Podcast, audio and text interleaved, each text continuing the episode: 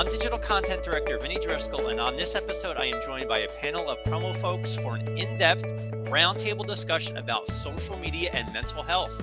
How has it impacted us negatively? What have we done to mitigate risks? Which networks are the most dangerous? We'll be talking about all that and more. Welcome, everyone, and happy World Mental Health Day. Hello. Hey. Hello. World Mental Health Day. Yes, yes, this is a great this is a great conversation I've got lined up here, and what better day for this? Um, you know, this is one that I'm really looking forward to. Um, obviously, I've, I've reached out to five promotional products professionals, including myself, all of whom are active and engaged in social media, and I'm going to pick your brains with a variety of questions. I got five or six questions I'm going to ask you. Um, should take about an hour, an hour and 15 minutes. Um, it's all geared towards social media and mental health. If you're watching live, please feel free to drop comments and questions in the chat, and we'll try to get to them at the end. Now, I'm going to start with some brief intros uh, before we get into the questions. Um, so, can you just? I'm going to go around the room, just uh, you know, go real quick. Who you are, what what business you work for, and how long you've been in the industry. Amanda, I'm going to start with you. Hi, I am Amanda Delaney. I am the marketing manager for Hirsch Gift here in uh, Houston, Texas. Been in the industry for a little over 20 years. So Oh wow, 20 years. started when I was 12 and a half. Oh, No, nice. I like that. All right, um, Javi. Hey, Javier Melendez. I'm a national sales executive with Walker Clay, and I've been in the industry not since 12, but since 16. All right, um, Mandy. Hi, I am Mandy Rudd. I'm in Kansas City. I've got a distributorship called Brand Energy Marketing. I have been in the business. Boy, 12 is like a lucky number today. Uh, since 2012, um, and then opened my company in 2013. Charity. Hey guys, Charity Gibson. I am National Account Coordinator and Marketing Aficionado at Peerless. Uh, in addition, what most people, I don't know how many people know or don't know, but I run social media for nine of the top industry suppliers as a content production person and um, strategist behind the scenes. And then also just recently took back over the social media for Promo Kitchen. And yeah, so 23 years in the industry, about half of it has been spent using social media. So if I look like my brain is fried and I never sleep, that's probably true. And that's why we're here today. That's why we're here today. Yeah, that's right. And Savannah. Hi, I'm Savannah Dimitru. Um, all my friends call me Sav, so just feel free to do that. Um, I work for Team SCG. Um, I am an account executive. I am a little bit greener in the industry. I am going on three years now, um, but I am a product of COVID and I'm happy to be here. And I haven't been doing this since I was 12, nor have I been doing it for 12 years. Well, that's great. That's great. We we have somebody with with the uh, perspective of newer eyes, and we have you know those of us, including myself. I'm Vinny Driscoll. I've been at ASI for about 15 years. Uh, I've been doing social media just probably almost as long since 2009. Um, so there's a lot of experience on this panel. There's some inexperience, but you all bring a great perspective here, and I want to kind of pick your brains about social media and mental health today on uh, Mental Health Day. Now, uh, of course, if you have any comments or questions, feel free to, to uh, you know, jump in the chat. We're streaming live on LinkedIn and we're streaming live on Facebook. So let's talk about a time um, when you realized social media was impacting you in a negative way, um, and what were the telltale signs? I'm going to start with you, Javi.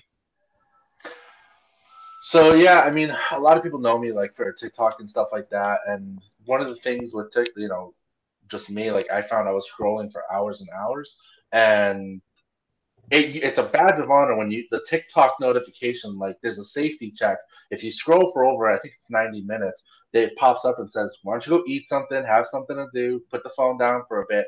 And I kept getting that repeatedly and noticing it was taking away from other things in my life. So.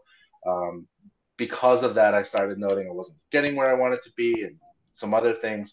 So uh, put put the kibosh on that, put some t- time limits in place, and it's uh, greatly improved um, my day to day. So, what were some of the telltale signs? And you, uh, did you have physical, mental um, telltale signs? I would just have you just have blocks. Uh, it's it's hard to explain. So you just don't feel right. You know, you're kind of just running through the motions day by day. You're not really pushing yourself to get to where you want to be. Um, you, you kind of seem a little distant with people, a little short sighted, which um, I already have RBF, so you know my face sometimes is not always the most inviting. Uh, so that just really took it to the next level, and I said, all right, I got to put that on, put that in the can, and throw the can out. So uh, or recycle it. So uh, you know that's uh, one thing that uh, I noticed, and by putting noticing that, recognizing it, and uh, taking some advice from some some peers, including some on this panel, um, it helped me turn things around. I'm having a banner year this year. Well, that's that's great to hear, Javi. Thanks for sharing. Um, all right, Mandy, what about you? So I think I'm going to speak about this from the perspective of someone who is parenting a teenager. Um, you know, a lot of kids define their and, and grown-ups too. I mean, we all define a lot of them define their status by how many likes they get on a post. Um, you know, I posted things, and Henry will ask me, my son, who's 14, he's a freshman in high school, and he'll ask me, you know, hey, did your post get any likes? Or, you know, honestly, I, I, I don't know. I mean, we can go look together. Um, but the thing that I think is most troubling about social media, specifically with their age group, is they see things that they weren't invited to. They weren't invited to hang out with their friends. They weren't invited to a party. If there's bullying involved, it doesn't stop when they walk in the door, get off the bus from school. It continues.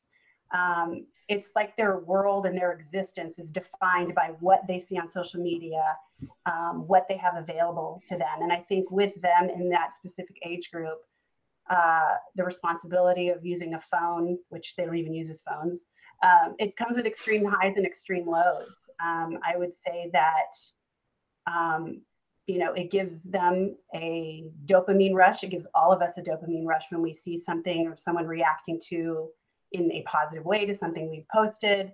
Um, you know, there's a documentary called The Social Dilemma, and if you haven't seen it, I would encourage everyone to see it. Um, it speaks to this in, in in droves, along with many other things. Um, but I always, you know, kids can be super mean and hateful and awful and hide behind the words that they put out there.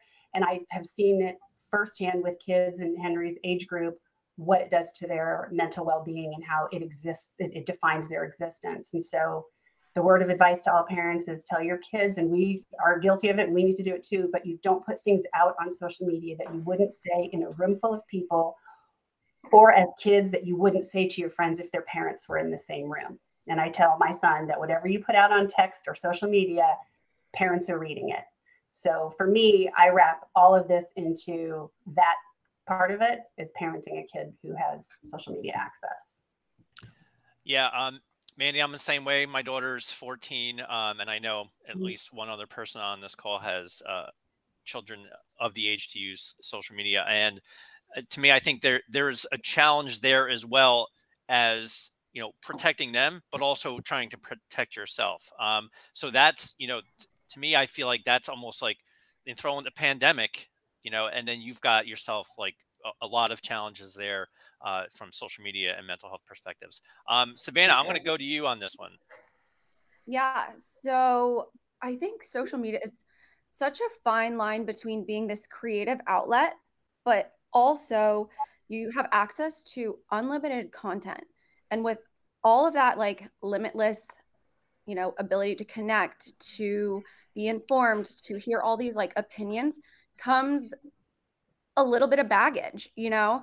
Um i've kind of i've gone through highs and lows with it as far as you know i often need to disconnect um at the end of my day. I'm busy with work. I'm trying to produce content to like remain relevant on social. But then also like I have to take care of myself. And sometimes you find yourself, I find myself at least, like thinking about what I could have done better or, you know, like this new trend and how I'm going to apply it to like what I'm doing next and how that relates to our industry and like almost kind of like an obsession um while like in times of me trying to disconnect and just like kind of decompress with all the other chaos that's going on in real life. So, you know, that looks like slight obsession, um, but also kind of like it just sticks with you and it lingers. And I think that that's that's a problem because even when you're out of it, you're not necessarily disconnected, which then therein lies like the issues with notifications. Like I, I have I have a very strong grasp on my do not disturb because I like if I am disturbed, maybe I have like a little like ADHD in me, but I will get so derailed. Um, mm-hmm. like if I see like somebody like pops in and I see everybody shaking their heads there. Yep, that's relatable. that's relatable. Um, but yeah, like you can you can just get so derailed by it, and then it, it can be a little bit like counterproductive when you're when you're really just trying to be, you know, a place of like valuable information, valuable content, but then it kind of like bounces back to you on like the opposite effect. Yeah, you know, I think you know you're alluding to to me like FOMO, you know, fear of missing out, and that whole like when I disconnect, what am I missing? And mm-hmm. I I think we all struggle with that. Uh, I certainly now with TikTok, and now that I'm obsessed with TikTok, to me, I feel like I was doing so well for a long time, and then now TikTok, and now I'm like I'm glued to my phone, and that's a subject for another day. You know, I blame Javi because he was. I warned y'all. He was one of the first who who uh, who really got me into TikTok, and you know now that I'm on it, it's like I was resistant, and now it's it's like I want to see what's going on. What what are people doing? You know, it's just crazy how addicted you can be to social media and putting in place like, hey, restrictions. I'm going to, you know, not you know have my phone notify me after a certain time you find yourself still checking you know you find yourself going to your phone um charity i want to hear from you okay well one you mentioned um, being online you don't realize how much time passes in five years i will have joined facebook 20 years ago that to me is 20 years of signing an everyday marker and said, Charity, you've never missed a day of Facebook in your life. So that's why you should do social media for businesses. It's like, okay, great. And I look back over 20 years of memories and 20 years of everything, and everything I do goes on Facebook originally because it was like that's my photo album and my memory keeper. Um, and then there's a second portion of that, which is um, what I'm dealing with like right now in my life. And um, it's just tough. It's no matter how much you put out there, um, someone is always going to tell a story about you. And you can put out as much information as you want. And based on their own perspective, whatever glasses that they're wearing, socioeconomic status, we talked about this a little bit before we jumped on the call, but did they grow up in poverty? Did they grow up wealthy? Did they grow up on the East Coast? Did they grow up on the West Coast? Did they have a two parent family or one parent family? Did they have siblings or no siblings? So, like, even if I say the word bill, all of us right now probably just got a different thing in their head based off of that. You know, what picture did you get in your head when I said bill? Was it Bill Petrie? Was it yeah. an electric bill? Was it a hundred dollar bill?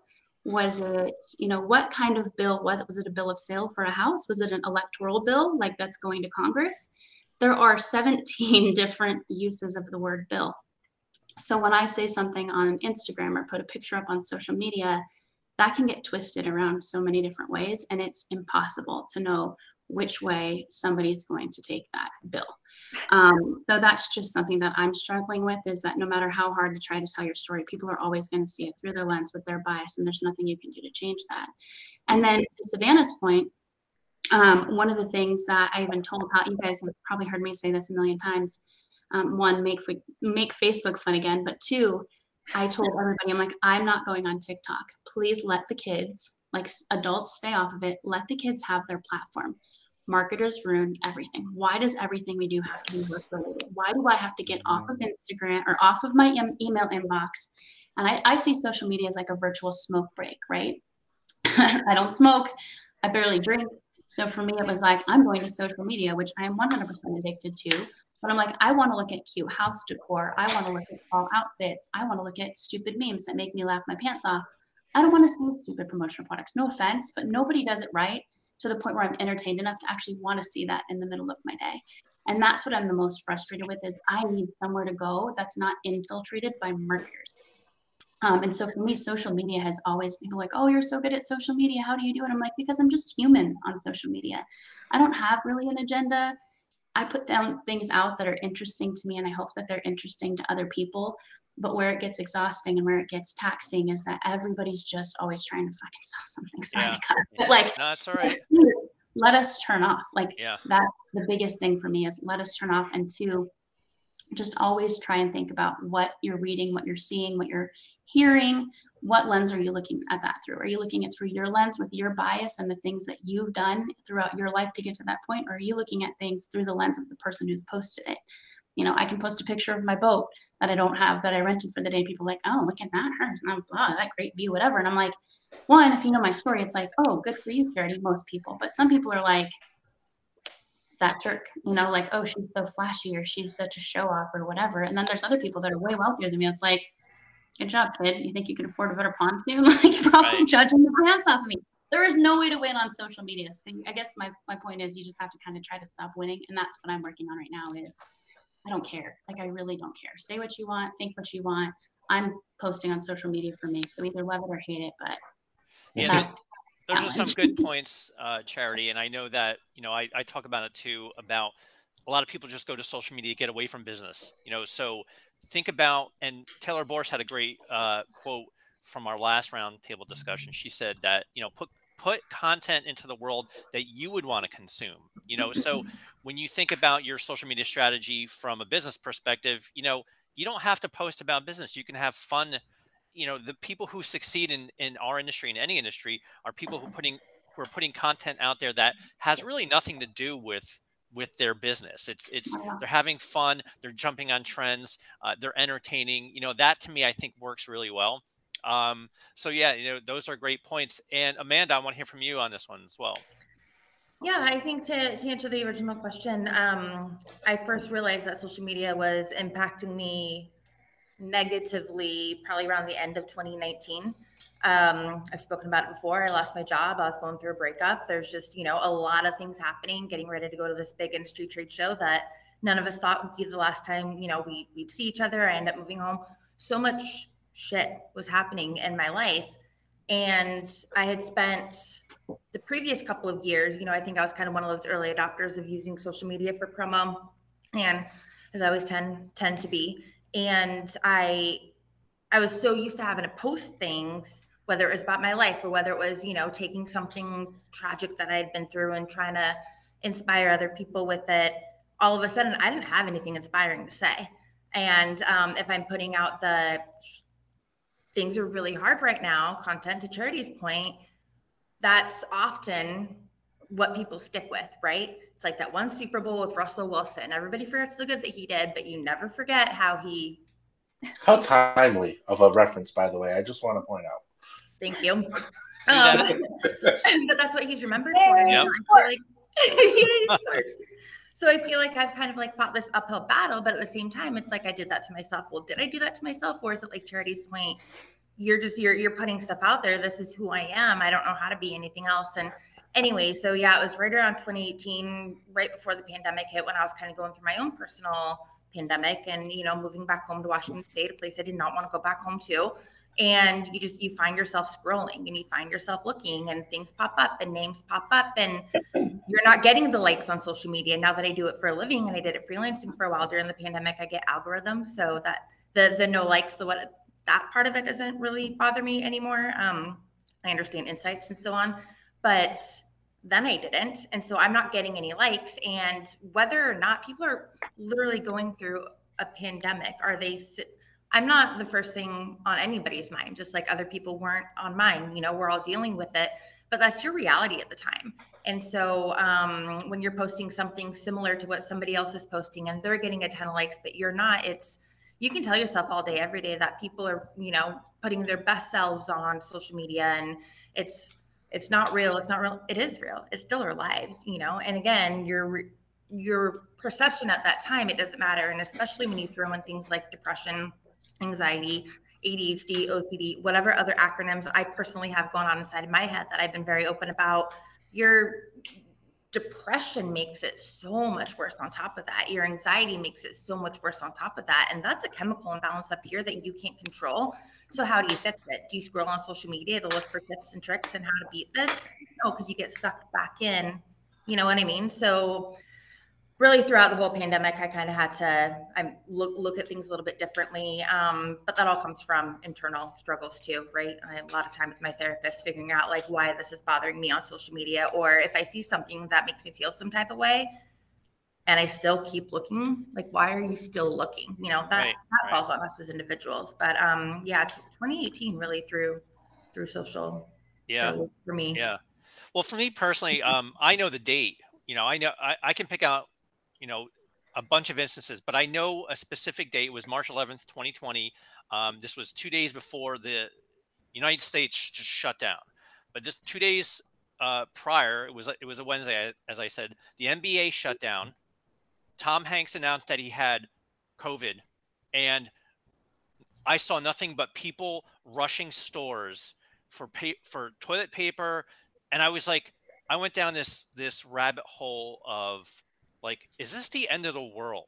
Like, I really got sucked into this very dark um, area of social media where people were just talking about this is it. This is the end. Markets are going to crash blah blah you know and i'm all you know i'm already one of these guys who's who's you know more nervous than most people you know and i read this stuff and i'm susceptible to it vulnerable and i went to a really dark place. And the pandemic kind of sort of magnified social media's effect on me personally um, and that's when i realized not not just then but a month or two later that i was in it deep but i thought i was hey i can't be the only one going through this right? Like we're all going through this right? And my wife is like we're to be okay like relax you know and she's like we have two kids i don't need a third kid i need you to to to step up and i need you to be there mentally and you know i was like i was really in a dark place. Um so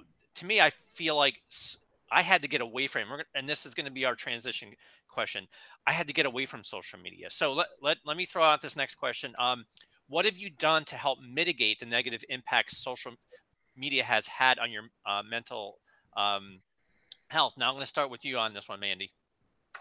I only look at dog and animal and pet videos. um, it's funny. So there is, you know, there are teams of engineers, not to be all, you know, conspiracy weird theory, but there are teams of engineers who work, like you said, on those algorithms and they're engineering um, and catering to our, you know, the psychology of what we're looking at. It's not an accident that you'll be looking at or talking about, you know, a Domino's game. The next thing you know, you've got a Domino's ad, you know, be whether it's pizza or the game, uh, pop up in your social. So We're all gonna get those ads right after what's this. that? We're we're all gonna get Yep. Domino's ads after this. It would be a shame if we all had winning lottery numbers too. Um, see what you did there. but, you know, my my point to that is that you know I tend to try and find things that I find positive, uh, you know, to look uh, to look at, and then I'm sorry, I just got sidetracked by you know pizza and games. Um, but you know, What was that about notifications? what's that? What was were you just saying about notifications popping up? Yeah, exactly. now? Turn my phone over. Uh, no, but you know, you talked about the beginning of the pandemic, and it's I, I hate that you were in in, a, in that dark place. I mean, the world, as we knew it, completely changed. And I think for me, I had the opposite experience in that it was sort of a okay, what are you doing today? Which puzzle are you doing? Oh, look, I'm wearing the gray sweatpants today. Um, or you know, I had for whatever reason seemed to buy an overabundance of provolone cheese, and it's like, okay, what are we making with provolone today? And then my worlds collided, and I made these little cookie cutter pieces of provolone cheese, and it was like a provolone puzzle. And that's when I realized I am probably losing my mind with this pandemic. But um, you know, again, going back to the original question of what am I doing to help mitigate it, and again, I will take it back to um, parenting in that I have restrictions for his phone. It stays in my room overnight on school nights. He doesn't have it. It's, you know, 10 o'clock at night is the cutoff, 10, 10 30. There's always an argument, even though every day he knows I'm taking it. Um, it stays in my room. Um, just, you know, that barrage and ticker tape of Snapchat and, you know, all the things coming at them. We have to decompress. And I will admit, you know, you know, Sav, you said it right from the beginning and I'll get then I'll scroll and I'll just kind of you know see what's going on, what's out there. What my friends have posted, pictures of my friends' kids or cute dog stories and things like that. That's sort of what I look for, but it can take you down a rabbit hole um, of next thing you know, you're like, oh, I've been on my phone is hot. I, I probably should probably you know turn that off. So um, taking a break, stepping away, trying to find the positive, um, in the things that you you know you see out there. So, it's for you. It's it's it's self regulation for you. So you, so you're you're basically disciplining yourself to to step away, uh, to only look at the content that that you feel is best for your mental health. Oh, for sure. I'll see political things that I agree with or disagree with, and whether I agree or disagree, I'm like, you know what? I'm just going to scroll past that. Um, and that's not to say I'm successful at self-regulating my time on there either. I do have a very strict dinner table, no phones at the dinner table rule. Mm-hmm. So whenever eating, it's family time, put your phone away. You know, my son will get a message. I'm like, Henry, unless either one of us are curing cancer, we can. There's not a cell division question that we right, have to answer right. in the moment. We can answer that when we're done with it. You know, so yeah. I think making sure that you're, you know, strict with those policies. Yeah. And, so discipline. discipline.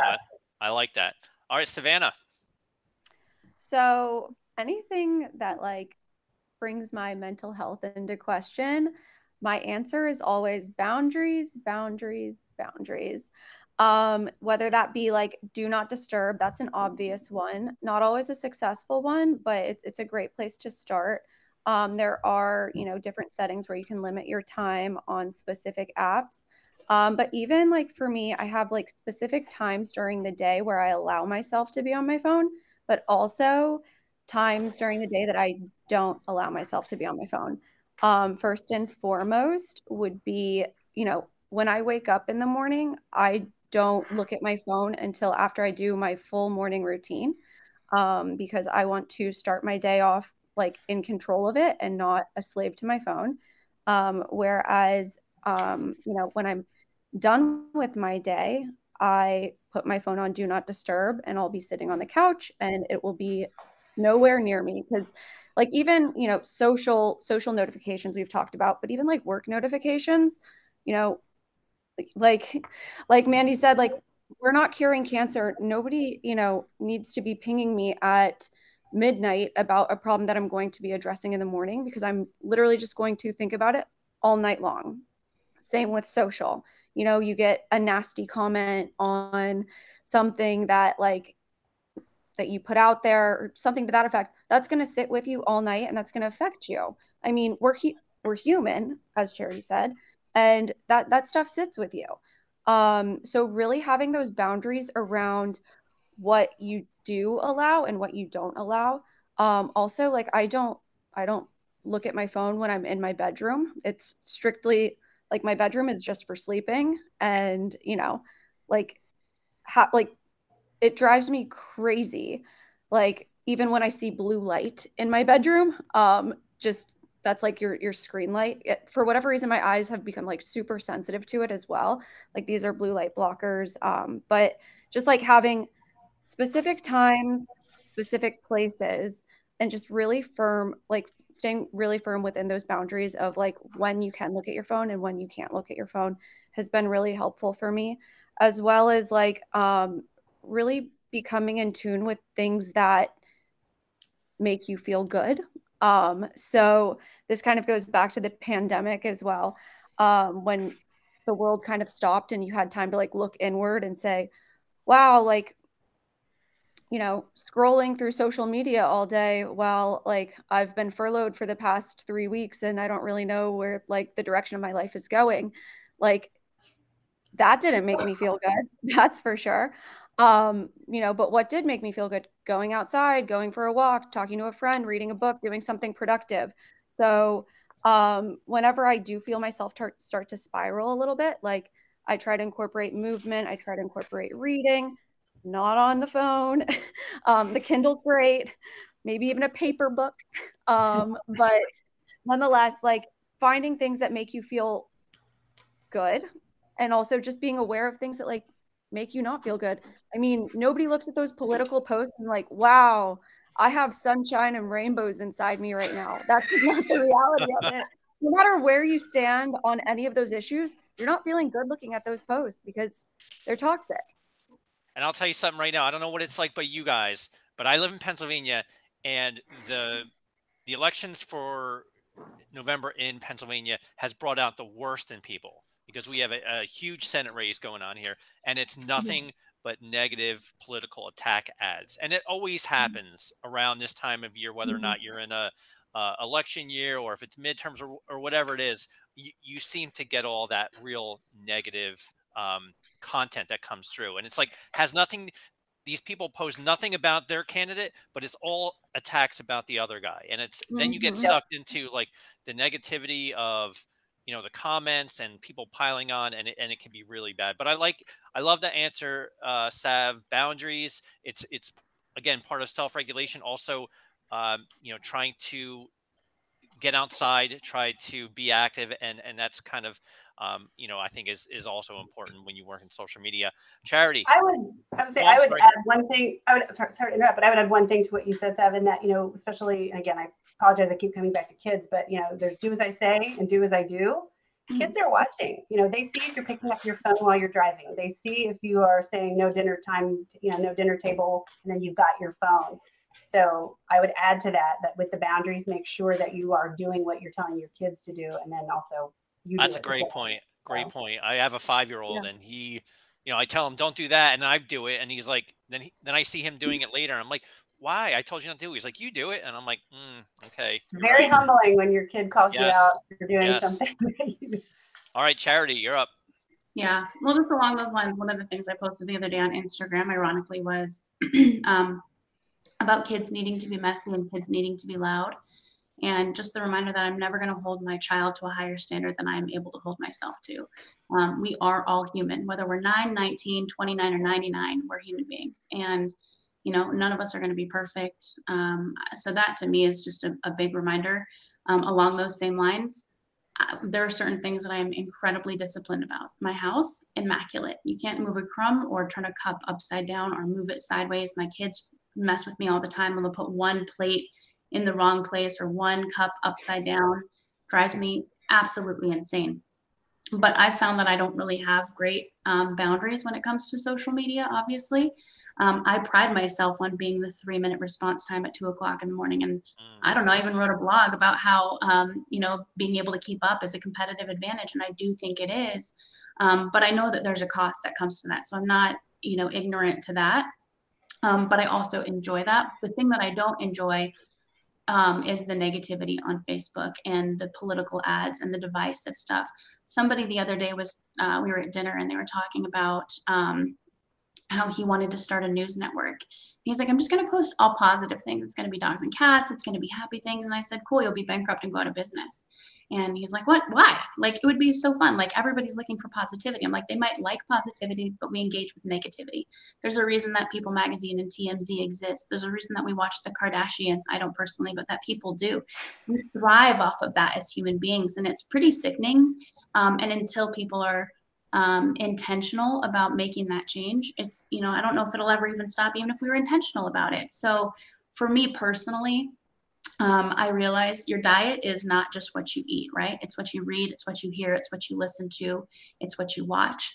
And so I've intentionally, like, if I, there's a lot of people I don't accept their friend requests on Facebook. I'm like, I'm not, I'm sorry, I don't like you in person that much. I'm really not going to sign up to have what's unabridged in your mind assaulting me um, every day when I open up my Facebook page. And um, Sav, you message mentioned, um, you know, opinions, and like that's what it is. We're abused by people's opinions all day long, and very rarely is it uh, backed up by factual information. And even if it is backed up by fact, it's not an unbiased source. Everybody says my this and my that. And you go back to bias, and it's like, well, this is impacting how this person sees this, and this is impacting how this person sees this. So this could be truth, and this could be truth with a different set of variables and both are true enough so um, I was very intentional about curating my feeds, my Facebook feed. If I see something I don't like, I don't unfriend the person, but I do unfollow. Um, I have two different Instagram accounts. One is a personal and one is a public. And usually I don't, um, I don't ad- advocate for that. I think my business is personal, my personal is business, but one is public, and I don't put anything about my kid on that um, you know, just because the world is depraved and it's sickening. And anytime I see a, something in my feed, I don't just scroll past it. I actually hide it because I want the algorithms to know. I don't want anything to do with that. I don't care about your politics. You're not going to change my mind. It, you know, I want to have a discussion. At the end of the day, I think we are all very much more similar than we are different. Um, and the division is is crazy to me. So one, sanitizing your feeds, making sure that you're conscious and intentional about hiding, legitimately going through and pressing hide, don't show, that kind of a thing. Um, and then um, change. That's the one thing that has been huge for me is when I see something um, that's different, trying to be so good about acknowledging the change. Amanda, you mentioned it. It's like, you know, who I was in 2019 is not the same person that I'm I am in 2023. Um, so many things have happened to us. And Vin, you mentioned the pandemic kind of took you down a dark hole. The pandemic, I felt like everything in my world was right. My entire life leading up to that point, minus the death, minus the death and destruction, but everything leading up to that point. I ended up in a computer class when I was five. I started teaching Apple computing when I was 13 to the community college when I was in seventh grade. I was on IRC and ICQ and the 2600 and you know slash 5050, all these different things on IRC learning to chat and all of this stuff and as fast as my fingers could type. And then of course in the I, um, aol chat rooms right? Asl where are these people from? Meeting strangers from all over the world behind a keyboard. All of a sudden it was like the stars had aligned and all of my skills were finally being put to good use because people needed people on social media. Right. and it's like great i'm going to build we're going to do a fort building contest and we're going to have zoom meetings. I think i was probably the first person to start doing zoom meetings. And it was like everything was fantastic and then 2021 hit and that's when it started getting bad because things were open things were not open. You talked about fomo i'm like i'm seeing people on zoom calls or in person. I'm like but i can't travel yet and all this stuff and my whole world collapsed at that point. I was like what am i supposed to be doing? Because i felt like finally everything was there and then the bottom dropped out of it. So um, if you ask what i'm doing now to take care of my mental health when it pertains to social media the answer is I have no freaking clue. Um, I've been trying to use social media to get social again and invite people. You guys might have seen invited people to Disneyland. So if anybody wants to come, I'm planning a trip to Disneyland and using social for being social again instead of just being social to scroll. Um, but outside of being intentional about what I'm looking at, I'm not good at at taking time or being diligent there. So I guess I would take suggestions on that. Um, and yeah, that's pretty much it. It's just being aware that when people, oh, sorry, what I meant, ADD. Um, going back to what Amanda said, when I see people changing, um, that's the thing is I realize I've changed so much since 2019, 2020 that I try and give people the benefit of the doubt. Who I knew them as they were is hopefully different than they are now and will hopefully be different as they grow and keep an open mindset. So are you giving people permission to grow? Um, and that's what I would say is you're seeing people's posts, give them permission. Don't think, oh, that's a hypocrite um, think about how we've grown and changed. I still think of people's children when I see them on Facebook as nine year olds, and now they're 22. You know, so we have to think about giving people permission to change. Anyway, that's a lot Yeah. of words. I'm gonna shut up now. Charity, you brought up a lot of good points there. Uh, it's challenging because whenever you, whenever we post something or I see anybody post on the forums, you're like one of the first people to respond. And I say, she's great at social media, but what's the cost? What is the cost of always being on? And Yeah. you, you are somebody who, like you said, I've seen you post it three o'clock in the morning, probably because that's the time you get up. Um, you've told me that you get up really early, but you're always on. And I'm like, like that is like that has to come with a cost. So to me, I feel like yes, you know, it's it's challenging when social media is a big part of what you do and who you are, but you also want to protect your mental health. Um, Amanda, you're up. Yeah, a lot of. First of all, I'm so glad that I did not grow up in social media. Mandy, hearing about you and Henry and just other friends that have teenagers, just I, I can't. I, I don't know how you guys do it. First of all, um, I can't imagine myself going through that, and it just it's it's horrible. But yeah, it's um, you know, I really had to do a big reflection when the pandemic happened. I think somebody said it earlier. What are we doing? We're making provolone cheese. We're trying to, you know, better ourselves. I had nothing. Literally, I was jobless. Like I had nothing better to do during the pandemic than try to become a better person. And with that came a lot of looking back on social media. Was I posting things on social media like because like now I do it for a living, right? Now I do it with, with Hirsch. And so everything that I post, I I try to be intentional. And I've I've always been very intentional about what I post. But was that intent to get likes because I'm having a bad day and I need somebody to, you know, think that I say that I look pretty because I used five filters or, you know, whatever. Like what's the behind what I'm posting? Hmm. That's all right. Yes, is here. He, he can join the do that. There's conversation. the mute button. Mute. Bottom left on your little window at the bottom. okay. Go ahead. Sorry. I think We're good. Oh, I'm sorry. I muted. I muted the wrong person. I'm sorry. I Amanda Mandy. I've never Um, muted. I've never muted anyone on the show. So she warned us too. yeah, no, it's um my, my intent changed, right? So just going along with looking back over what what about social media was bothering me is it the fact that I saw a bunch of people getting together and I felt left out. Well, why did I feel left out? Are those really friends of mine? Like, have I been a good friend to them to where it would warrant me being invited to this event? There's just so much that goes into it. And luckily I had a lot of time to think during the pandemic about all of that. So how I view social media now Sav, I do the same thing. I don't look at my phone, and I've done this for a couple of years now consistently. Then you and I have talked about this before. I do not look at my phone for the first hour that I'm awake. The first hour, I, I, I look at it to turn on Spotify so I can listen to music in the morning. But I won't listen to an industry podcast, which I used to do while I was in the shower, until I'm in my car on my way to work. I don't turn that do, that do not disturb comes off when I leave this location, right? And I also don't use my phone in my bedroom. Um, if I'm up until one o'clock or two o'clock and I'm posting or commenting, which again, flip side of it now is I'm really doing that for Hirsch because I want to stay engaged. And so I'm looking at their notifications and making sure that I'm liking things. That's almost like a wind down for me at night, but I will do it either, you know, like in my little front porch office when people know I'm weird and like to work outside till wee hours of the morning. But once I go into my bedroom, like I, I, I, I just, I don't. And that's been a big help for me too. And honestly, just, um, yeah, setting those boundaries for social for as much as I'm on social media for work now, I can't tell you the last thing I've last time I scrolled through something like for me personally, or if I'm posting on my promo social, like Charity said too. I used to just have one uh, Instagram account, but now I have my my private one that is completely private. I have my promo life one, which is just Amanda in promo, not necessarily tied, you know, to um, a specific company, and that's the one that I'll try to be more intentional about putting things out there. We all have our personal brand to to put out there as well. So it's it's it's kind of this balance, but sticking to the same boundaries I set before.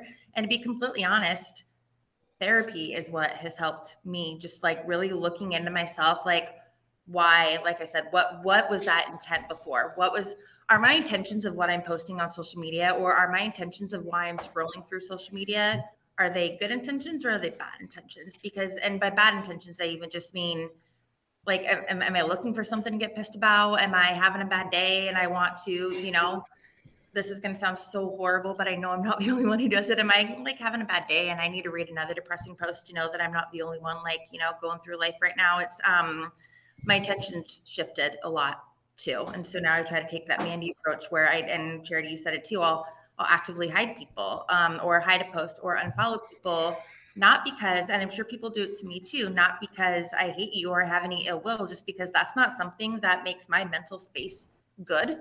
And I've been through so much with mental health, as I know so many of us have, that I'm just to a point now where I know where that rabbit hole goes and it's not worth it. So if I'm seeing something, I think Bill Petrie actually says, if it's not making me money or it's not making me happy, it's a hell no. And that's kind of where I've gotten with my social too. If I see something and it makes me feel some type of way, no, my mental health has to be the most important, and it is better for everybody around me if I stay in that space too. yeah. So it's just a lot of internal reflections. I mean, that's a great point, and I know that Charity had brought it up. Now, a lot of people, you know, the casual user of social media doesn't know how advanced some of the features are on, on those networks, and I think most networks allow you to um, silence people. Mhm. You can silence people for 30 days. You can silent. You can unfollow, or you can unfollow News. them without defriending them. So you you actually they think that you're still friends. They think that you're getting their content, or they don't. They actually don't care because it it doesn't impact them what others see that they're posting. But there are there are certainly features that a lot of people aren't aware of, and I know it's available on Twitter too.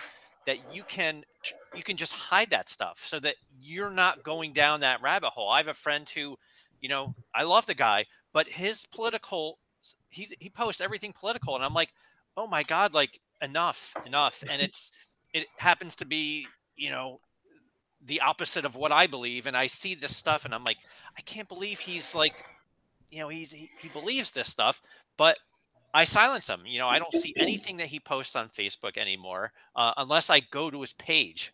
You know, and I don't do that. I don't ever do that because I don't want to see. I don't want to see anything that he posts. I would, I would also Go ahead. I'm I sorry. say, I would also, I would also add to that, that, you know, I'm sure we all get friend requests from bots and actual real Mhm. people. Um, and it's like, okay, I have two criteria. One, if I don't know how I know you, you don't need to see pictures of my dogs and my kids. So Right. you're automatically, you know, not. Or if we, you know, there's that. And then also if I do know you and I don't, like you said, I'm not, I'm not interested in the things that you're posting. You know, just because we had algebra together in the 10th grade, I really don't feel like we need to be Facebook friends or, you know, social media friends. It's okay to just, you know, decline or I will admit I have a, a friend request purgatory that I, and, and I truly Yeah. don't look at it very often, but uh, yeah. So there are times I'm like, "Mm, Yeah, me too. Yeah, They just because we're all in the same industry doesn't necessarily mean that we all have to be social media friends too. That has nothing to do with whether or not you like that person. But just because we all sell promo and have mutual friends, that doesn't necessarily mean that another person gets to have that deep of an Right. or Yeah, a definitely. and and crossing over to what both um, uh, Amanda, what you said, and Charity, what you've said, that having a a page specifically for business content and contacts, and then a page for personal. It's very. I mean, one, I don't have the bandwidth to try and Right. manage both of those. I struggle as it is uh, with time, but uh, you know. If you're going to just have all work, then, then it's okay to do that, but it's okay to also not to do that. And I definitely, it's Right. a blurred line, but yeah. Charity, did you have something to add? Yeah. I did. So I the one thing, so political stuff aside, I think political is very obviously it's dividing. And I think it's pretty obvious when people have very different views. Um, you know, it can be polarizing, it can be divisive. A lot of that comes from misunderstanding or again, how people are raised in their bias, right? I came from the West Coast, not the East Coast. I was raised, you know, in a Christian family. Not everybody was. And so people believe what they believe, not because they necessarily believe it all the time, but it's because they that's what they were taught to believe. And so one of the things I would just say is what I said earlier was that people are going to make up a story about you what based, you know, on what you post, regardless of what you say or how you say it, because of their limited experience or because of your um, inefficiency in communicating. Maybe you mean something, but you don't know the words to use to say it or how to communicate it. And you can't, I mean, unfortunately, you cannot just expect people to understand what you're meaning when you're saying what you're saying. And this is a really hard concept to understand. But that's the one thing I would say. If you're struggling with somebody and you're like, there's one way in person, and I'm seeing something totally different online, you know that they're a good hearted person, that they're a great person, whatever. I'm like, then it stands to reason that maybe they're just not articulate. Maybe they're not very verbose. Maybe they're not very, um, you know, well spoken when it comes to the written language. Maybe they're just, you know, auditory or they're visual. So a lot of that comes to us too. The responsibility on this on us is to break down our own personal bias and hear fe- people for what they're trying to say, not what we're hearing. So sometimes, yes, mute the post if that's going to help your heart and help your head. Um, you know, or unfollow the person, but at the same time, it can be a lesson in our own growth that maybe we need to take a step back back and see how we're evaluating what people are saying. Like if it is it from my lens or is it from theirs? Because if it's from theirs maybe i'm not going to be offended. It's like reading a text message you get from somebody and it's like it says something and you're reading it back and you're like oh this person said this blah blah blah blah blah. And it's like no that person was like oh this cake is chocolate Right. frosting. Not like this cake is chocolate frosting. Like you say the same exact words. And one way it's sweet as pie and the other one is like she's pissed off because this cake has chocolate frosting. I'm like bro i love chocolate frosting. If you know me you know i love chocolate frosting. So i was saying it. I love chocolate. This cake is chocolate frosting not this cake is chocolate frosting you jerk whatever. I'm like we put that inflection into our text messages. We do the same thing on social media. So sometimes we need to check ourselves not Yes, I agree. I think it's lost in translation and it's indirect 100%. communication that um like I had this with my mom all the time. My mother is the worst texter and she texts me things and I and I find myself getting frustrated. I'm like and I'm like I, and I'm putting my like you say charity my lens on it. Like sometimes she'll all caps me and I'm like then I realize like my mom doesn't even realize it's she's in all caps. You know, she's just she's just sending me a text. It's very like curt and very to the. And I and I'm like, you know what? I'm just gonna pick up the phone and, and talk to her. Um, in the interest of time, I want to keep this going. Uh, Ha- Javi, we haven't gotten to you on this question. Um, so what do you got? Yeah. Yeah, no, I mean, there's been a lot of talking points here. You know, Mandy said, you know, earlier, you know, don't say something you wouldn't say to somebody in the room. And I always, I don't talk politics. I don't talk religion with people, you know, have your beliefs, whatever. Um, I always think of social media as, would you say that to somebody in the person, somebody, and then are you willing to get punched in the face for it? I have been very recently punched in the face. Uh, I can tell you, it is not fun. So when you have that convers when you're having conversations like that online or in person, how are you going to you know portray yourself? How are you going to talk about that? The other thing is, um, you know, kind of relating back to the some of the other conversations about being conscientious of it. If I'm coming home from you know a long day or whatnot, I sit in my truck for a few minutes. I decompress. I knock out. And speaking of you know uh, the algorithms and such, I can tell you it's being talked about a lot more among men uh, about the struggles that they have with mental health. You don't often hear about guys talking about mental health. It was actually a men's mental health month that didn't really see anything about. I actually posted something about uh, a month or two ago, and nobody, no one talked about it. And then I had three guys. Yep, totally get it. Yep, no one wants to hear what we're saying. Yep, no, they don't care. And uh, a lot of guys will just shut up and it's hard because you talk to you know some of them how you doing i'm good and that's about all you'll get they ain't good they they might be struggling had a conversation very recently with somebody i reached out i just saw they posting something i said hey how you doing he goes i'm fine a month later he says yeah i wasn't fine i was actually in a bad spot thanks for reaching out right and so you have these even on social media like you can be a good person and just have the forethought. One thing that was also mentioned, I'm very pro video messaging.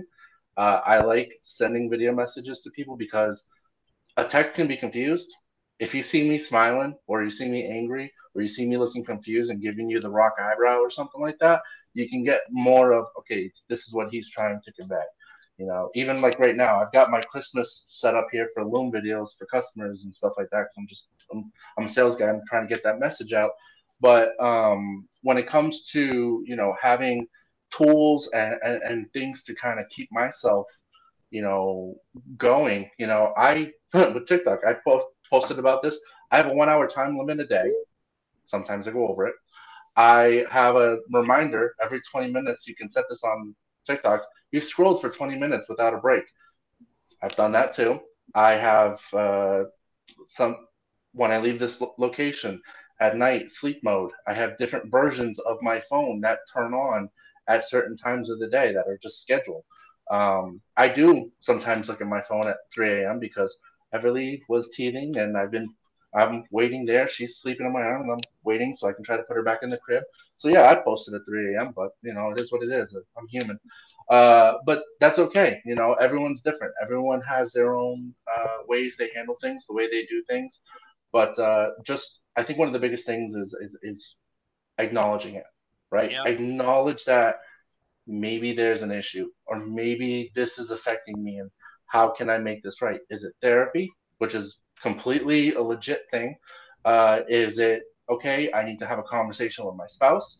Is it I need to take five minutes, put the baby down in the crib, walk away, and then go pick her back up when I'm cooled down for a minute? You know, uh, all those different things you just have to have those conversations and, and but also recognize it that's the most important thing and then start building you know you, you can't build a baseball team with just the bats and balls you got to have the the guys and gals to to be able to help everybody out. And even the pro players have help so. Yeah i love that you said um javi acknowledging you know and and you know recognizing that you have an issue uh and that to me i feel like you know a lot of people have to have that introspection to to say hey like i need help here and not be afraid to go get it. Um you know i know charity you have a point here but for me personally you know i got therapy during um the mm-hmm. uh, pandemic and i st- and i'm still you know i still go like once a month um my wife joins me and you know we talk about the things that we're experiencing and it doesn't necessarily have to be social media specific, but it's somebody, it's a third party that we get to, to talk to, which I think is important because, you know, my my wife wears a, a lens about me, and I wear a lens about my wife, and we share it with, um, it, you know, an independent third party who is able to to hear what we have to say and you know tell us what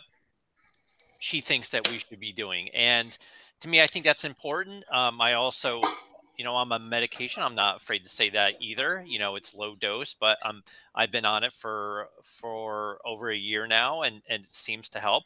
Um, you know, so to me, I feel like I needed I needed a way to to get away from the negativity of social media and the dark places I was going because of it because I had to be on it. It wasn't, you know, my job makes me, I shouldn't say make me, my job is such that I have to be on social media. So I can't not be on it, you know? So what could I have done, you know, aside from quitting my job to help me deal with the, pre- the, you know, the stigma of being on uh, social media and having depression, you know, which, which I had. And this, you know, the answer, at least so far, has worked. You know, I'm you know therapy and medication, and it seems to to work. It's I have bad days. You know, I certainly have bad days, but the good days are are certainly more now two years after the pandemic. So that's that's incredible and good and good for you for putting it out there. And that's the thing. It's just about normalizing what every single person experiences at some stage, phase, and level in their lifetime. I, you know, therapy, counseling, medicate, whatever you want to call it, you know, whatever whatever you need to help you through whatever current struggle or long term um, emotional uh, level you want to achieve is is important. Everyone should take the opportunity. and Not everybody does because the stigma is there. Whether it's, right. you know, we we need to destigmatize that. You know, I liken it to okay, so if my child or a family member or a friend was walking around with 102 fever and a cough, I'd probably take them to the doctor. This is no different this is no different. You know, you right. get a, we call it in our house, we call it a checkup from the neck up. You just need to take care of ourselves. I wouldn't let my kiddo walk around with a cough and a fever without just, you know, see what I can do about that. And this is no different. And the thing that I think that is the hardest about it is that people will walk around with a smile like, yeah, no, I'm good. But internally, they're absolutely not. So, like we've, you know, said on here, checking in and things like that, that's important, making sure you know that that we're just the checkout from the neck up. I saw that uh, Amanda wrote that down. I think I'm, I'm always taking notes. You guys know me. I did. I love that, and I, I put it in quotes. And to not to jump in, but I'm jumping in. Mandy, like um, I've heard you say before, um, for some of like your, I, I think it was when you guys were doing the sleeping for good. It was one of, it, it was some podcast that you're on, and I was watching, and you had said something, and I this could not be true anymore. So I'm not trying to put words in your mouth, but you said something along the lines of you yourself personally have not battled what I think you perceived at the time people to be going through worse depressions or whatever. But that that doesn't mean that you can't understand that sometimes people are going through things that you don't understand. And so mm-hmm. I think that too, somebody's like, I need a break from social media, or like you said, a checkup from the neck up. Like if you're somebody watching or listening, or you just you you don't you can't comprehend how depression can make you view social media in the way that we all know that it, it, has affected us. That doesn't mean that you can't educate yourself a little bit. That doesn't mean that you can't um, just be empathetic or have compassion and understand that somebody is going through something that you you don't get. You can still be a nice person. You can still genuinely mean how are you doing? If it's somebody who's on social for you know a living like you know a lot of us have to be too and you you know that's a thing give it a like add a comment it doesn't you, like Javi said, you can do good on social media too. And if these are all the things that are affecting us negatively, I'm not getting any likes, I'm not, you know, whatever, or we've been through it and we we know that's how other people might be feeling. Well, then change that. Like something, give them a comment, try to give a shout, you know, just something. We can still use social for good. Along those lines, too, Amanda, one of the things, so Javi, you mentioned that you reached out to somebody and they said they were fine. Shining example, um, I do try to be fine all the time, you know, for as much as I'm on and as much as I do, and I'm involved with, I don't know, so many freaking different things. I can't even tell you. And part of that is um, just my upbringing. I moved 21 times in 20 years. Relationships are hard for me. So um, I try and do a lot of avoiding. So I spend a lot of time on social media and I understand where it's coming from. I do work with a life coach. Um, and we do look forward instead of backwards. I've done a lot of looking backwards in my life. So the life coaches help setting goals moving forward and how can we change what's going to happen instead of looking at what has. But Javi, you mentioned, and Amanda, you kind of talked about this too, is doing things for good, reaching out to people and just, hey, you know, doing those monthly check ins or weekly check ins, excuse me, checking in on your strong friends, but doing it in a way that you're not obligating them to more. And I'll say that's from somebody that's overloaded I love the check ins. I love to hear that people care. But what I don't love and I can't stand, and it hurts really bad and it makes me feel worse about my day and my time and my everything, when you message me, you've given me a task. essentially in my head, right? Now I have something on my to do list. And I have to prioritize my to do list. I have a job that I have to do. I have a child that I'm raising. I'm a single mom. I have to work. I have to cook dinner. I have to manage cleaning and cooking and you know all of these different things and so sometimes i feel like and i've experienced this especially in the last year where a couple people did know that i was um, dealing with depression um, sorry I'm not to cry the tear is not coming out um, I was dealing with potentially not being alive anymore. And um, kind of crying on camera, sorry. That's okay. I'm so sorry to hear this. It's okay. The hardest part, and sometimes, was wanting to write back and wanting to take the time. Yeah. And having people get mad or frustrated or think that I didn't like them because they didn't get a message back from me. So just grace for people. If you're reaching out and you don't get a reply, it's not you. Like take the focus off of yourself and stop being a narcissist and like maybe and I don't mean to be that maybe you're not a narcissist, but stop being selfish. If you're not getting a reply, if you really reached out to think about how I'm doing, then stop being concerned about what you're not getting from it. And I need to take this advice too, but it, the biggest thing is if I'm reaching out to check on you, then you take what you need from what I'm giving. You take what you need from the help that I'm offering. And if you don't reply, I'm not going to take it personally. I'm going to take it as, man, this girl's busy. She's sad. She's whatever. Is it going to stop me from replying? Absolutely not. I even sent Brian Jolin a message before he passed away, and I was like, You do not need to reply to this. You're dealing with cancer. You have way bigger fish to fry. I'm just sending you a message to let you know I love you, I care about you, and whatever happens, happens. But I just want this to be imparted to you. That's the type of support that we need to give people. Sometimes it's not sending a message and demanding a reply and taking it personally when that reply doesn't come, because that's sometimes we're not capable of doing more than we already are. I'm like just existing. We can't work. Thank you for sharing that, Charity. And I know that a lot of people, uh, myself included, have been in some really dark places in, in the last couple years and even before the pandemic um, you know and it's it's tough you know because we live in this virtual world where we don't get to see uh, the people that we're we're really close with on a day-to-day basis on a week-to-week month-to-month basis most of you on this call i've never met in person i've met charity but i haven't met the rest of you um, you know and i consider you guys all you know friends of mine through the industry. Um, but how well do we know each other? And and the the, the ability to check in on each other. Uh, you know, are we doing enough? You know, charity. I know you set the bar really high by being so reachable, by being somebody who responds immediately to you know messages on facebook um, a comment on you know whatever network that we post content on if you tag charity, you you know charity is going to respond. Even and if that, you don't tag her, you know she's going to respond. And she's still going to respond. she's just everywhere all at once. But or she'll just send Doritos. Or she'll just send Doritos to your pregnant wife. Or that. I've never had that happen, but you owe me you owe me some Doritos there, charity. But but yeah, it's it's tough when you set this bar and you know you feel like you need to live up to that bar even when you're at your darkest point you know and you know i struggled with that as well during the the pandemic when i went down this dark place where i was struggling to be you know somebody who is a husband a father also working uh, you know trying to figure out what's going to happen here during this pandemic trying to be the best that i have always been but now during this very uncertain dark time how do i maintain that? How do i keep that going?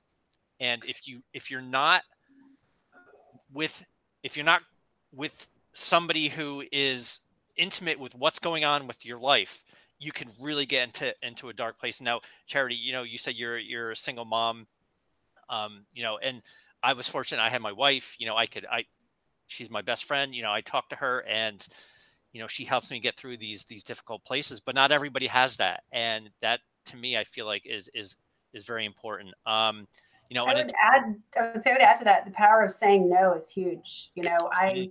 Um i i've been voluntold a lot to You know, I, I volunteer a lot, and I, you know, again, single mom, business owner, two dogs, uh, busy household. My bandwidth at time can be very, very thin.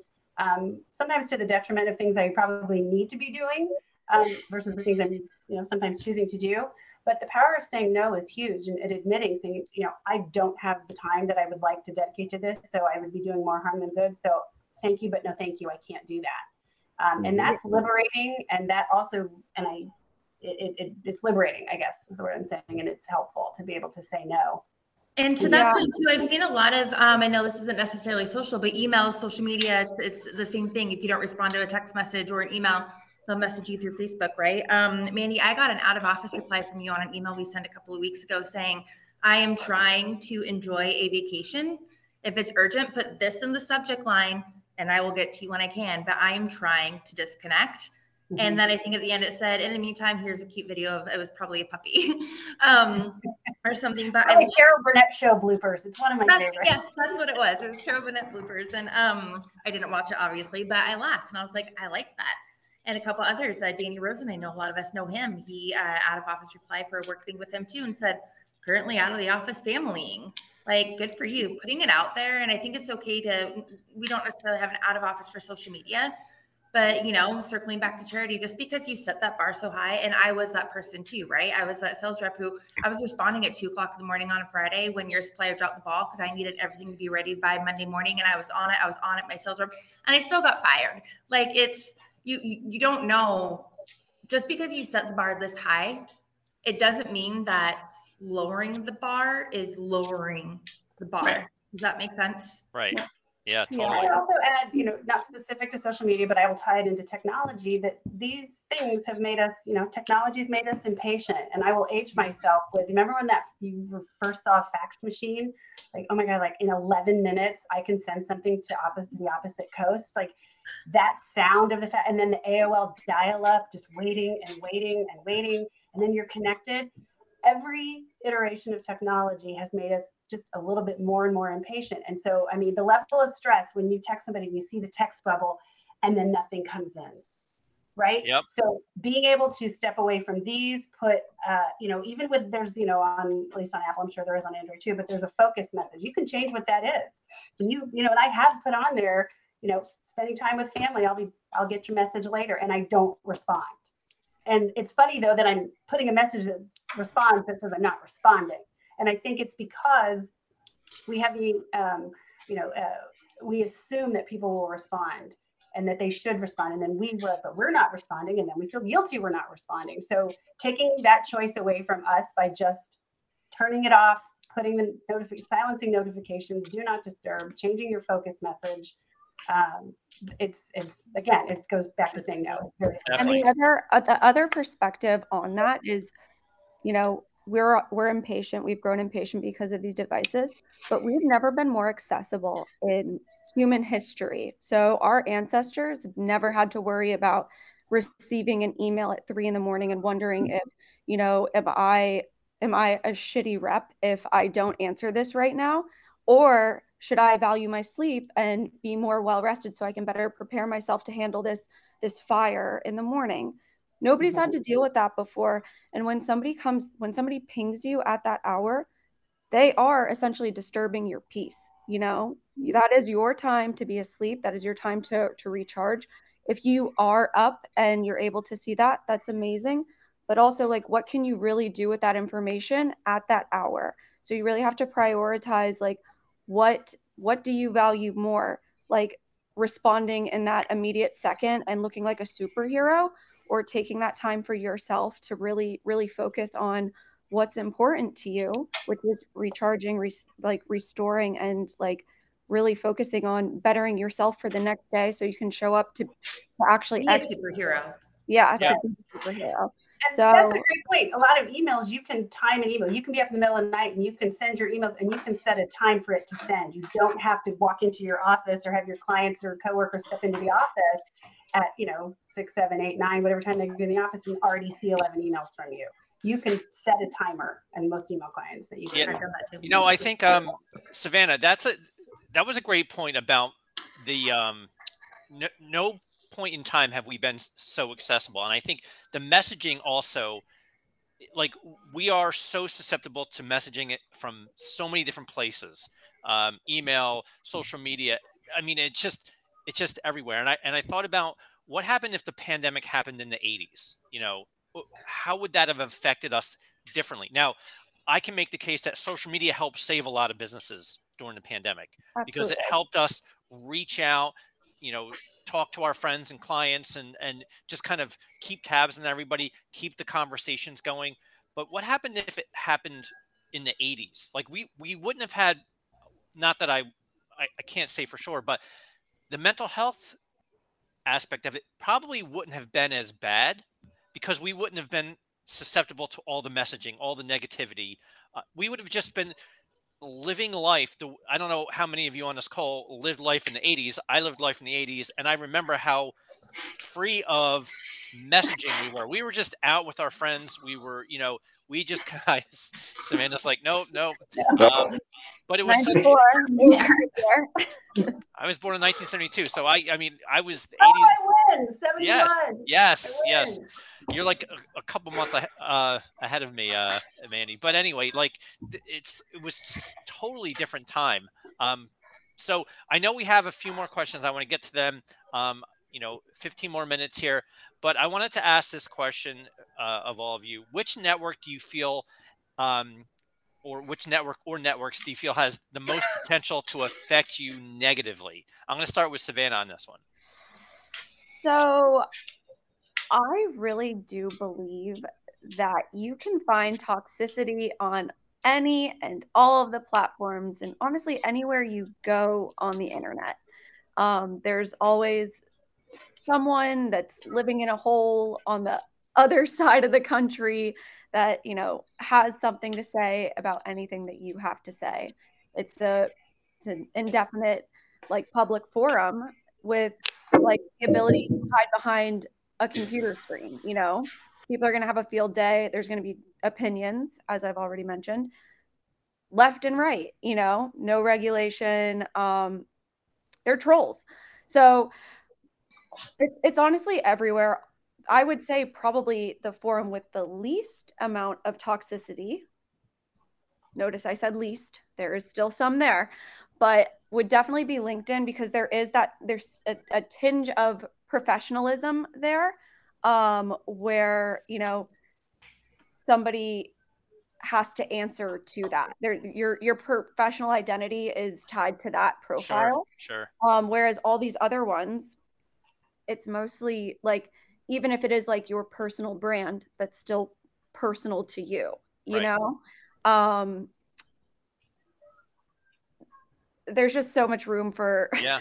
for error on all of them but you know you see a lot less of it on linkedin. So all the other ones I, they can have a field day. Um you're not safe on any of those but even even linkedin there's it's still a little, right. little risky business. None of them are immune yeah no, uh, anywhere you can post a comment i think you know your point there is you know you're going to get a troll um, but i want to hear what charity has to say on this one.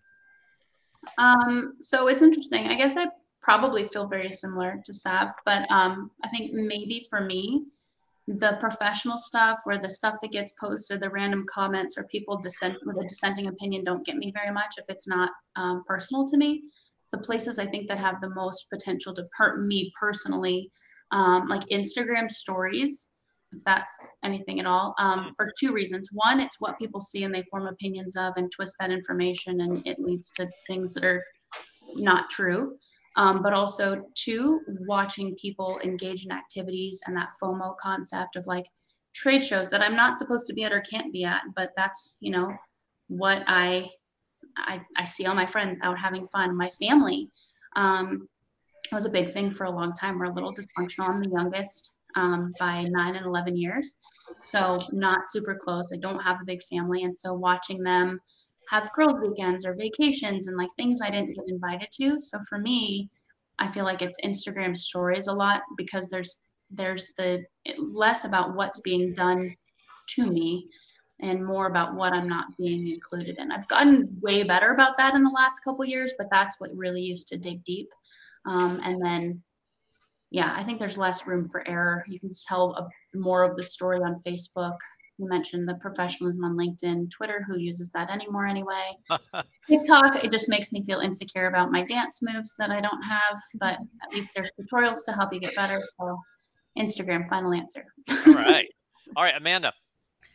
Yeah, I would say, um, you know, this is interesting, especially Vinny. Last time you and I had this conversation, Instagram stories for for sure. But I've also, and again, it has not been easy. It's been the last few years of a lot of trial and error, a lot of sitting with myself, and a lot of therapy. Um, to where I've just I've I've gotten to the point where if I see a story that I'm like, ah, that's not, you know, I just I I skip it.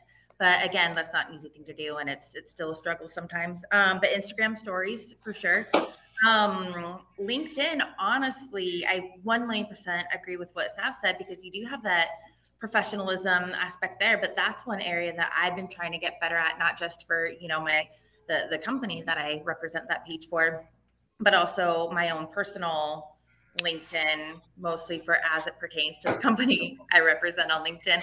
So it's all kind of the circle but almost a LinkedIn's almost starting to have a negative effect on me, but not in a bad. I don't know how to explain it. It's um I see things, and now that I'm I'm I'm not selling for a living, right? I'm I'm creating things for a living, and this is something that talk about your self confidence. And I thought I was a rock star at a certain time, and now it's like create these things for this top 40 supplier and hope that it resonates and hope that people don't think you suck and hope that people, you know, don't ask Brittany Freeze why she hired me in the first place for this role all day. So I'm seeing things that are super creative or that I'm like, I'm reading a blog post and I'm like, that is phenomenal writing and it's about this, but I don't know about the specific subject, but it would be relevant to our crowd. So it's like, how much more sleep can I lose trying to dive in? You know what I mean? It's like right. almost this weird opposite creative thing where I'm struggling. It's not necessarily bad I just feel like it has the potential because of what I've gone through with social media before and I know what rabbit holes I go down. I feel like if I don't monitor it now, it has the potential to make me feel like I'm not good at my job, maybe. Um, ironically, because Interesting, yeah. that's on LinkedIn. Yeah. Interesting. So, so LinkedIn, I, I didn't, oh, I'm sorry. Oh, no, no, go ahead. I was just saying I can completely, I, I don't know how, but I completely understand that. It's like the Thank things for understanding what was. Yeah. I get it. The things that are most creative are like incredibly inspiring. You're taking notes. Okay, I can replicate this and I know how to do it myself. But sometimes I find myself when I'm like, how are people so damn creative? Like, why didn't I get that gene? Not that my stuff is not creative. Like, I don't know why I denigrate our own. I don't know, but I understand. Anyway, keep thank going. You. Totally, yes. totally. It's, it's, a recent development for me, so perfect timing for the podcast. But yes, thank you. I think other people. All right, Javi. Well, just the capstone on that, you get the same thing in sales, especially like if they have a customer and they all of a sudden you see, where'd they get those from? Who'd they talk to for that? So I, I can kind of relate to that because I get that and I start pondering myself, okay, was this my contact? Is another contact I need to start working? I, I kind of get that. Um, I hate Facebook. I absolutely hate Facebook personally. I delete it off my phone. The only time I put the app on my phone is when I have to upload a video because TikTok, I, I sometimes cross post them in like PPP group and stuff, and then I delete it right away. I don't look at it often. My wife, she always like, hey, someone tagged you in something or whatever. Okay, I'll go look at it on my computer. But yeah, no, I, I think it's toxic. And again, it's the same thing as uh, I said earlier, you know, um, you avoid those conversations of what, uh, you know, is this something I, I really want to jump in on? Do I really want to deal with it? Whatnot? I mean, I, I think a lot of people know I like TikTok. I like, you know, a little bit of Instagram stories and such. Um, but it's again, it's it's making sure that uh, you're, you're managing your expectations with it. You're going to see stuff you don't like to see. You're going to see um, customers post about, you know, they did this big function and you had no involvement in it. I'm like, okay, why? and then you yep. start making those things. But also, you know, I've said before in many places, you know, when I post, I want people to know me. They've seen me. They see pictures of my daughter, stuff like that. The, that's where that's how I do my social media, um, and that's what I look for. Is I look for people who are authentic. I look for you know things that I can I can engage with. You know, uh, I'll give you one quick example. Is you know Amanda's post stuff to her sometimes, and I'm a big fan, and and uh, I interact with their page, Maple Ridge, a few others in the industry, uh, who you know they reflect what I'm looking for, what I do, and, and, and are trying to be authentic. And I don't with suppliers who reached out to me, hey, we want to talk to you, but no, I'm good. I'm good. I don't have any. I don't have any engagement with you, um, or you know, I don't like what you stand for or whatnot. So it, it's just the authenticity and making sure that uh, where you play is where you want to play. That uh, being uh, being thoughtful. I, I know somebody mentioned it earlier, but being thoughtful about what you're doing with it. Definitely. All right, Mandi, you. Um, I've got a bunch of different answers because I can't recall exactly which question we were uh, answering. But what I will say is that when it comes to work related um, sharing on social media, uh, for me, my recipe has been to be consistently inconsistent. Um, and I was going to point that there are companies that you can bring on to handle that aspect for you if you don't have someone on your staff to do it. So whether it's, you know, Bill Petrie and, and, and Brandivate or Jason Noakes with his AMP campaign through Promo Pulse, things like that, that you can hire a company to handle that aspect to take it off your plate. So I think that also helps take some things, you know, again, when your bandwidth is thin. Um, but I think the question was, um, I actually don't remember now, but which networks? Uh, which networks? Oh, the networks. Yeah, yeah, yeah. yeah. So I, I find that I engage mostly in a positive way when it's a campaign like the promo cares campaign one of our giving back campaigns i find you know we can't question all of the platforms that were helpful in, in launching a successful campaign with that viral aspect to it so whether like you know I'll, touch base on you know the Brandivate uh, company launch or their promocation launch or any of the promo cares campaigns that we've done that viral um, sensation of it that's what's helped fuel it so there's the positive in being able to use it I would say from the other perspective where I started, so I guess maybe bookending this is from a parental perspective. Um, I hate Snapchat. I hate it. It's the devil. Teens will use it. They'll say awful, hateful, wretched, vile things to one another because they think that it's completely gone as soon as someone opens it and reads it. And kids know how to screenshot that. It's never gone completely. It can resurface. Um, so for the that aspect, I absolutely, I it's I, I, hate it. I hate hate hate hate it. And I'm old, so I like Facebook. sorry, sorry. So, well, I'm your age, Mandi, and I I hate Facebook. Um, but I also hate Twitter, and I think those are the two networks that I've, uh, you know, I mean, I'm on them all the time, but to me, I feel like those are the ones that have had the, the worst effect on my mental health. Twitter for its just I mean, the content there, it just seems like how does this stuff like? Is there no filter? Like, I mean, I know with Facebook, uh, you can get you know uh, Facebook ban. You know, I've got friends on in Facebook jail for 30 days. Like Twitter, it doesn't seem like there is all that much. It doesn't seem like there's like the Wild West. It's like I thought that was West. the point of Twitter, and I don't tweet, but I thought that was the point of Twitter is that you can say whatever you want it. Well, it's certainly def- definitely the case. I think, um, but if you're, I actually like MySpace. My, Let's well, go back hey. to MySpace, except the top eight. If you're not in somebody's top eight, Never go happened back. to Tom. That was the epitome of toxicity. The top eight and having to The top choose. Oh eight. my gosh. Yeah, I know that's the, the pressure there, right? So we have a, couple minutes, and I just wanted to end this with a final question. Um, I want to combine a final tip for protecting your mental health on social media and your contact information for anybody who's interested. I'm going to start with Charity on this. Um, I guess my final tip for protecting your mental health on Facebook or on Instagram or on social media in general, really just be intentional about who you follow and what you're letting yourself consume. Um, the amount of time is one thing, but I think when the content is right, um, the amount of time becomes a little bit more relevant, not completely, but I think, you know, keep your head straight in that regard. Um, and then, you know, final reminder too is to just think about the person on the other end. They're human and just remember that just because you're seeing pictures or you're seeing whatever like we are all just human beings trying our best to survive out there so um, approach what you read with grace and um, you know ask clarifying questions. If you see something and you're curious well then ask about it before you say something else about it to somebody else. Um, and then my contact information um, you can find me on social media. How funny is that? Um, at it's me charity g is awesome or uh, charity at peerlessumbrella.com is fine. Uh, you know i'll reply when All i'm right, able Amanda, you're up. yes. Um, I mean, piggyback off kind of what Charity said, just be be intentional about you know what you're posting. I think um, one of my favorite mottos of life is, uh, and I, I actively have to practice this sometimes, but keep your side of the street clean, right? If you're posting what you want to post for the channels you want to see, and you feel you feel good about what you're putting out there, then come back to that. There's always going to be haters. Like we said before we started, the voices of the haters are always going to be louder than the voices of the people cheering you on, no matter how many awesome people you have cheering you on.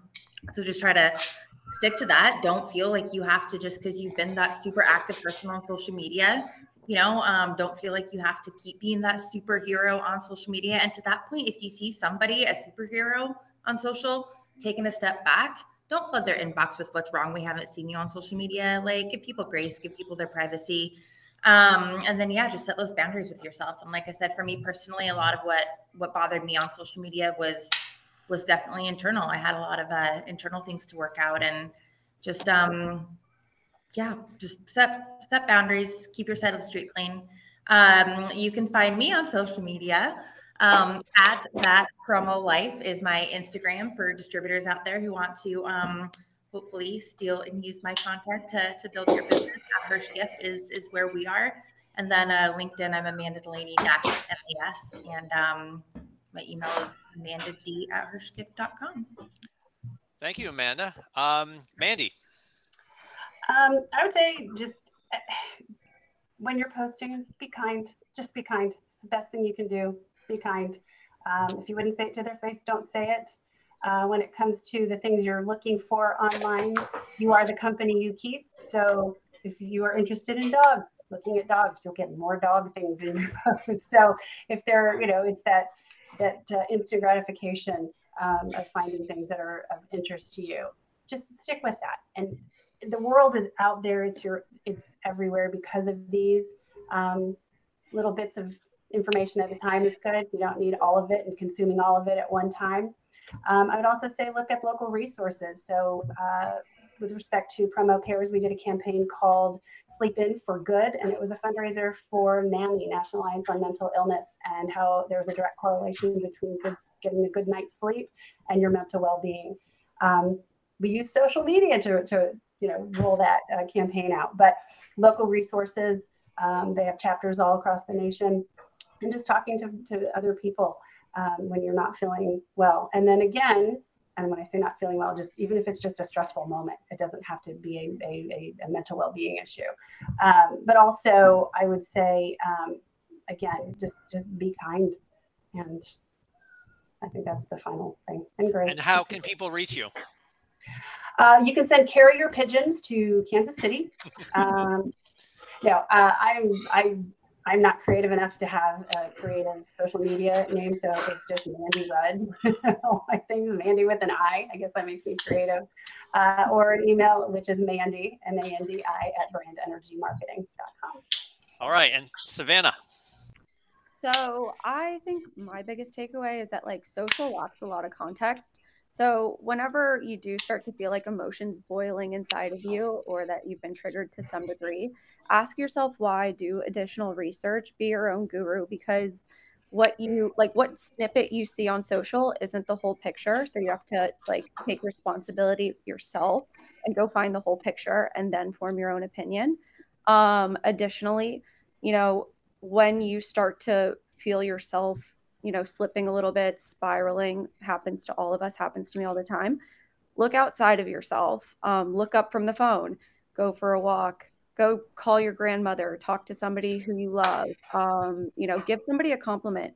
Smile at a stranger. You know, take, take some deep breaths. These all like sound very, very simple, and they are. And they're not. Hey, this isn't gonna just cure you of all of all of your depression and anxiety and you're spiraling in that moment but it's a step in the right direction and just keep moving towards those things that make you feel better.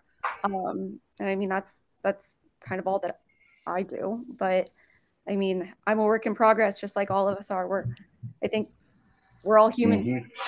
those well are all said. three options and they give us a nice mental reset. Yeah and, and oh i'm sorry I would also add to that if you're feeling fired up don't post it save Yeah. it, and then come back to it. That's that's a great later. point. You Take know, that- draft. Make a Take that 15 minutes. I've done that a million times. 24 Probably- hours maybe. Yeah. Yeah, probably saved my job a few times by not responding to trolls. But uh, Savannah, how can uh, people contact you? Oh, why, yes, of course, on social media. Um, so my my Instagram handle is gifted by Sav, gifted X, like like a retail like collaboration, S A V Sav, gifted by Sav. Um, and then on LinkedIn, Savannah Dmytriw. Um, I'll spell out Dmytriw just because I'm, you probably don't know how to spell it yourself. Um, but it's D M Y T R I W, and you can reach me at savannah at com. All right, and Javi. Yeah, so you can reach me at 867-5309. Um, Jenny. Just but uh no um honestly for a tip uh i shut off all non-dm notifications on social media on my uh on my app so i'm reachable if it's like a message and it's urgent i don't look for likes i don't look uh comments i'll look at when i can keeping it you know more intentional about if i'm doing things uh, then uh, I don't want to be bu- bugged because somebody commented on it. I can do it later. Um, and same thing, I shut off notifications on my email. I'm a sales rep who doesn't have notifications turned on on his email. It's it's uh, weird, I know, but I'll look at them when I need to. And you know, when I when I if I want to look at it at ten o'clock at night, I will. I'm not gonna have it be forced upon me. So you know, be intentional um, with your phones. There's so many settings now to do it. Uh, and with your time, and yeah, you can reach me on social. I have the same Instagram handle as when I was uh, in 2013. It's Javi's the man. Uh, I've really matured because I've left it that way. So it's Javi D A M A N on Instagram or uh, TikTok or uh, Javier Solutions on LinkedIn. All right, and for me, my final piece of advice is don't be afraid to seek help. I mean, it's you know we're all we all understand that the last couple years, even before the pandemic, you know, life is tough. You know, it's I, I'm not gonna lie. I mean, we, we everyone struggles at some point in their life, and you know, like Javi, you brought up like men, you know, and mental health. It's like, you know, when I was growing up, I was told like, you know, Suck oh, it up. brush- suck it up, brush it off, Right. um, Yep. and we grow up internalizing. And and to me, I feel like it's just been the past five, seven years where I've been able to actually reach out and, and open up. Mhm. Um, and it's done a world of good for me. And I know it can, you know, you know, if you're struggling and you're afraid to open up, you know, my advice is do it. Um, you know, you'll you'll certainly benefit from it. Uh, I don't know anybody who who has opened up and been the worst for it. So to me, I feel like don't hesitate. Um, share your feelings. If you have nobody to share your feelings with, there are professionals. Reach out to me. I'll listen Reach to your out to feelings Amanda. She'll listen, she'll certainly listen. Anyone on this call, I'm sure will will be available. Yeah, I would say here. that's a good point, though. Make sure that you're opening up to the right person because it can come back to bite you. So I would say a third party counselor, somebody that's not tied into any type of anything, because it can just as easily burn you even more if you talk to somebody that you think you're close to and you find out later you're not. Great point. Great point. Well, that's it for us today. Everyone, thank you so much for your time. I know, uh, you know, 90 minutes uh, is a long time to be taken out of your, your day, but I think this was an important discussion, one that, you know, I feel hopefully helps people understand how important your mental health is uh, and how, you know, important it is for you to, to, to detach from social media. So, I mean, we talk about how important social media is, especially in the last couple years with, with the pandemic and how how it's been a boon for for businesses. But you know what? It, it's also detrimental to mental health as well and you have to learn how to balance it. Uh, and i think this is a really good conversation. I hope it opens up other conversations about people wanting to to get help. So for everyone on this panel i'm vinny and this has been the social angle. Thank you so much. Thank you.